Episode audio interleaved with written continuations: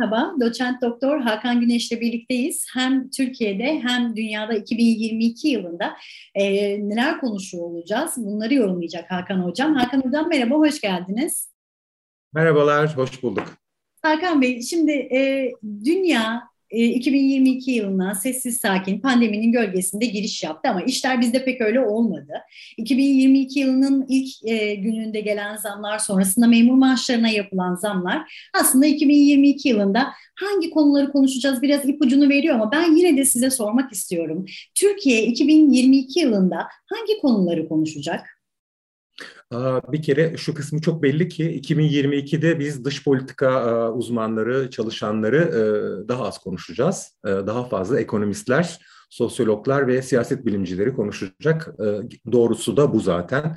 Çünkü e, günün sonunda e, Türkiye'de başka ülkeler de bir, bir parça yaşıyor bir takım ekonomik daralmalar e, çünkü pandemi yaşanıyor dünyada ama bunun vatandaşa yansıtılması noktasında e, sorunu bir krize e, dönüştürmüyorlar. Başlıca nedeni yeterince fonlarının olması yani e, ekonomileri daraldığı halde vatandaşlarının geliri daralmayan ülkelere baktığımız zaman Norveç'ine, Almanya'sına sürekli e, yardımlara devam ediyorlar. Neden? E, çünkü bu kara günler için e, oluşturulmuş oluşturmuş oldukları fonlar var ve bu fonlar Türkiye'de yok. Bunu sanıyorum ekonomi 101 öğrencileri de artık biliyor. Ee, ama biz tabii bunu e, yeterince açık bir şekilde e, konuşamıyoruz. Birinci konu bu. İkinci konu yine ekonomiyle ilgili hemen altını e, çizmek istediğim bir nokta var. O da uluslararası ilişkilercilerin üzerinde çok durduğu bir konu. Aslında çok eski de bir konu. Bağımlılık meselesi. Eğer ekonominiz kendine yeterli bir altyapıya sahip değilse ve çok fazla bağımlıysanız dışa e, dışarıya ithalatınız ve ihracatınız açısından bugünün sonunda özellikle siyasal anlaşmazlıklar olduğunda başınıza bir bela olarak döner. Şu anda Türkiye'nin başına bir e, siyasal anlaşmazlıklar zinciri zaten var ama bundan dolayı bir ambargo, yaptırımla falan karşı karşıya olduğu için değil. İç makro ekonomik dengelerini bozduğu ve bunu düzenleyecek bir bir fona, bir altyapıya sahip olmadığı, var olan da boşa çıkardığı yani fonların içini boşalttığı nedeniyle bunları yaşıyoruz.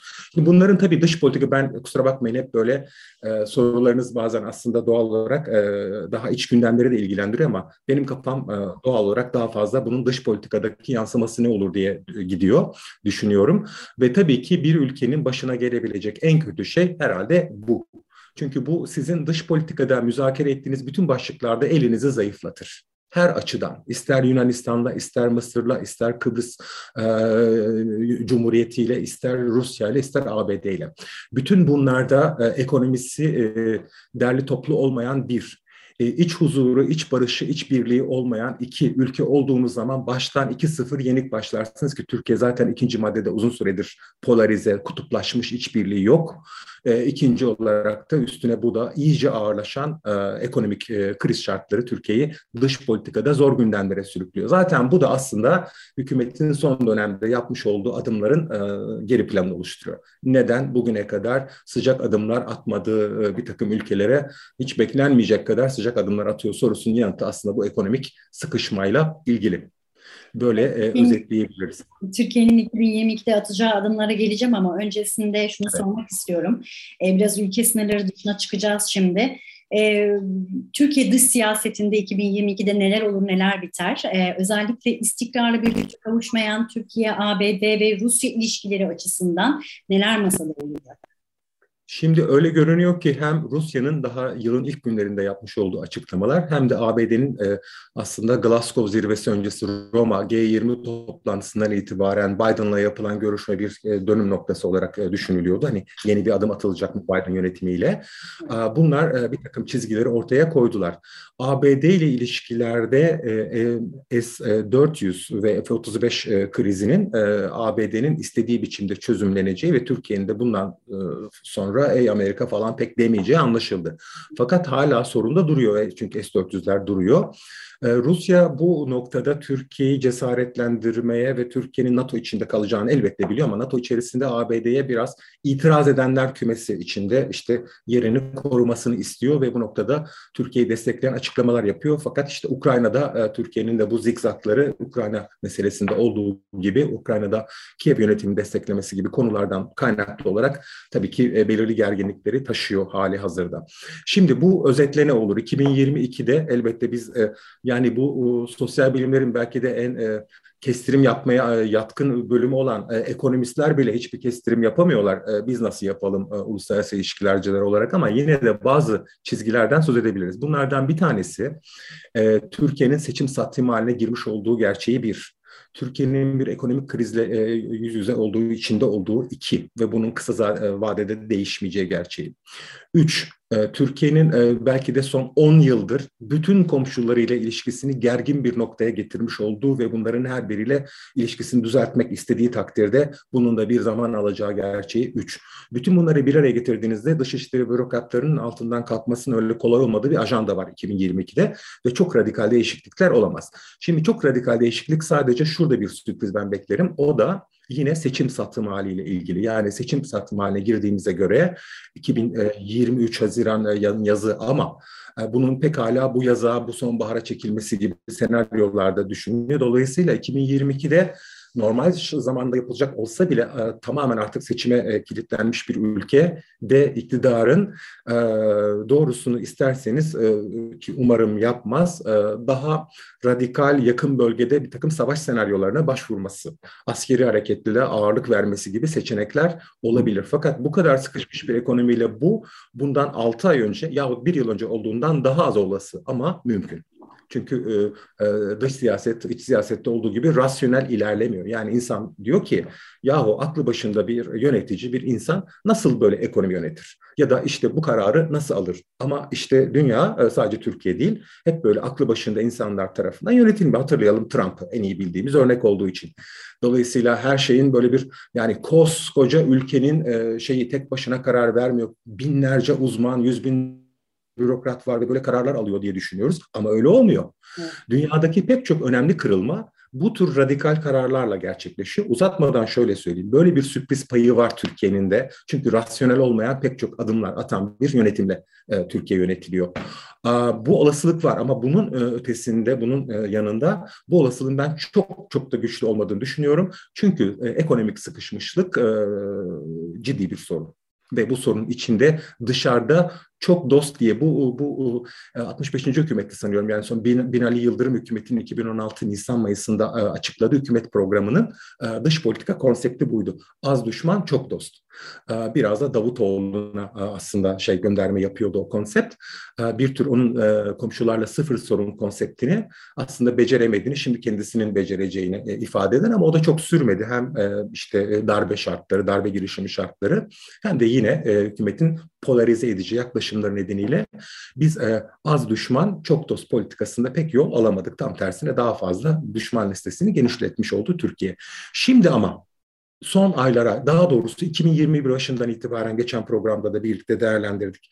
Baktığımız zaman aslında bu sorunları çözme yolunda yani e, gemiler gönderilip Naftex'ler ilan edilip Yunanistan'la harp sınırına getirilip Fransa'ya e, işte Fransız gemilerini kovalayıp onlara kilitlenip Rus uçakları düşürüp böyle böyle bir moddan ve sürekli ey Amerika, ey Fransa demekten vazgeçip nereye geldik? Avrupa Birliği ile ilişkilerde yeni bir sayfa açmak istiyor. Mısır'la en zor başlıklardan bir tanesi Mısır'la ilişkileri düzeltmek istiyor. Hemen akabinde Birleşik Arap Emirlikleri ziyareti işte ondan sonra Mısır'la sürdürmeye çalışılan diyaloglar İsrail'le olan ekonomi zaten çok inanılmaz iyi gidiyordu. Şimdi fakat siyasi olarak da İsrail ve artı belki daha önemlisi İsrail lobisiyle yani Amerikan siyasetinde çok etkili, uluslararası finans piyasalarında etkili olan İsrail lobisiyle e, ilişki kurmak konusunda hahamların kabulü falan. Bunlar çok önemli adımlar. Bu adımlar bir günde sonuç vermez ama şunu gösteriyor. Yani hakikaten ekonomik açıdan çok sıkıştığı için e, yeni bir zigzag içindeyiz. E, hiç değilse bunu tutarlı e, yaparsa hükümet, bundan sonraki hükümetin e, işi biraz kolay olur. Yani bu kadar herkesle kavga etmiş bir e, bir program devralmak yerine e, yeni hükümet koalisyonu, yeni Dışişleri Bakanı birazcık nefes almış bir şekilde başlar ama hala sürprizlere açıkta bir başlık olarak görüyorum bunu. Peki konu ilişkilere geldi. Ee, öyleyse ben son bir soruyla bitireyim. Ee, şimdi Cumhurbaşkanı Erdoğan bir açıklama yaptı ve dedi ki e, Suudi Arabistan'a bir ziyareti e, olacak Şubat ayında. Böyle bir açıklaması var. Bu e, Suudi gazeteci Cemal Kaşıkçı'nın öldürülmesinden sonraki ilk ziyaret olacak ve daha önce Dışişleri Bakanı Mevlüt Çavuşoğlu'nun da ziyaretleri olmuştu.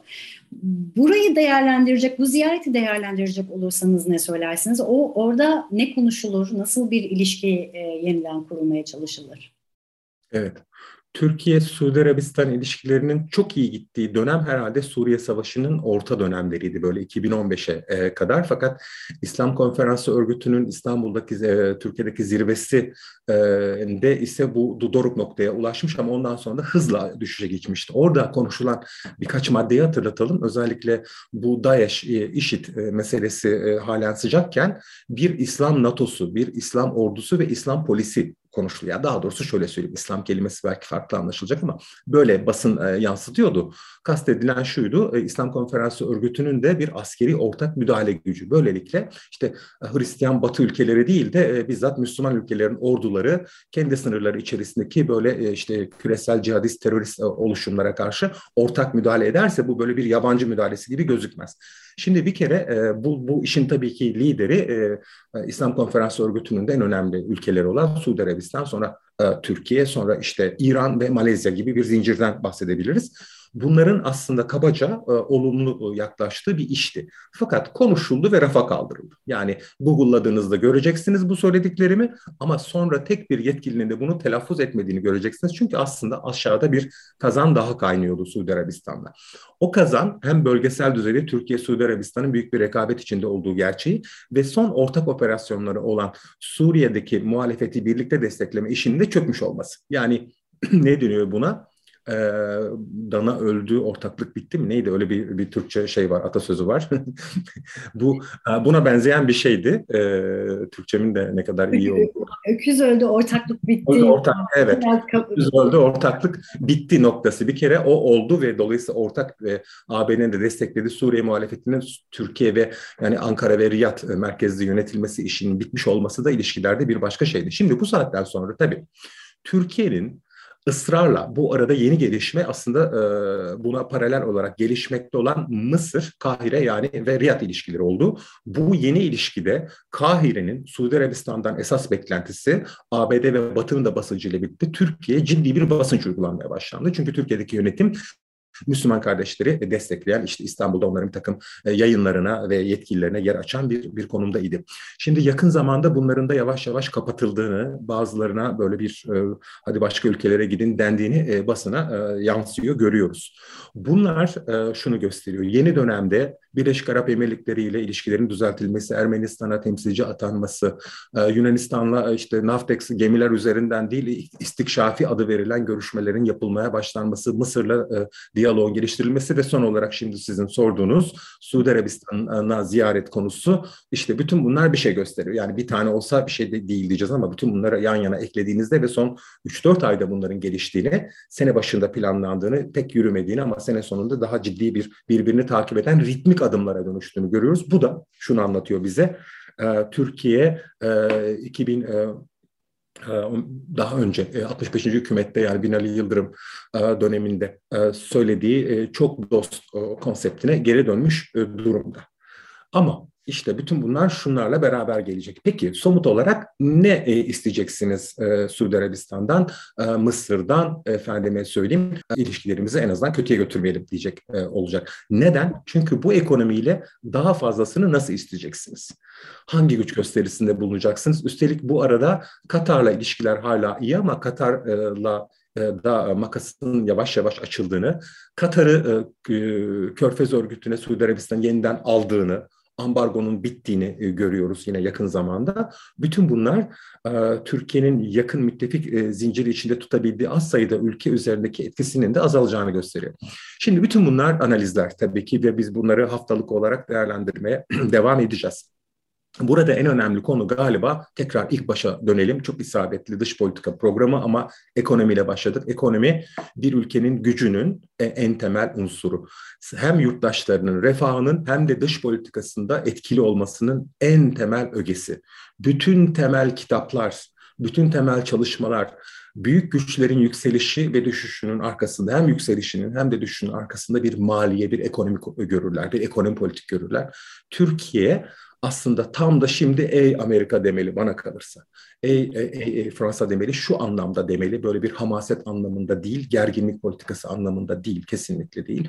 Ama şu anlamda yerli milli sanayini ve tabii ki teknolojisini üretebilmek için adımlar atmalı. Konuşmamız gereken aslında yegane konu bu ve bununla ilgili de 100 yıldır bir literatür var. Bunun nasıl yapılacağı, hangi adımların izleneceği elbette biliniyor. Ee, ama e, biz asla bunları konuşmaya geçemiyoruz. Çünkü galiba siyaset Türkiye'de çok rasyonel yürümüyor maalesef. 2022'de bunun bitmesini umalım.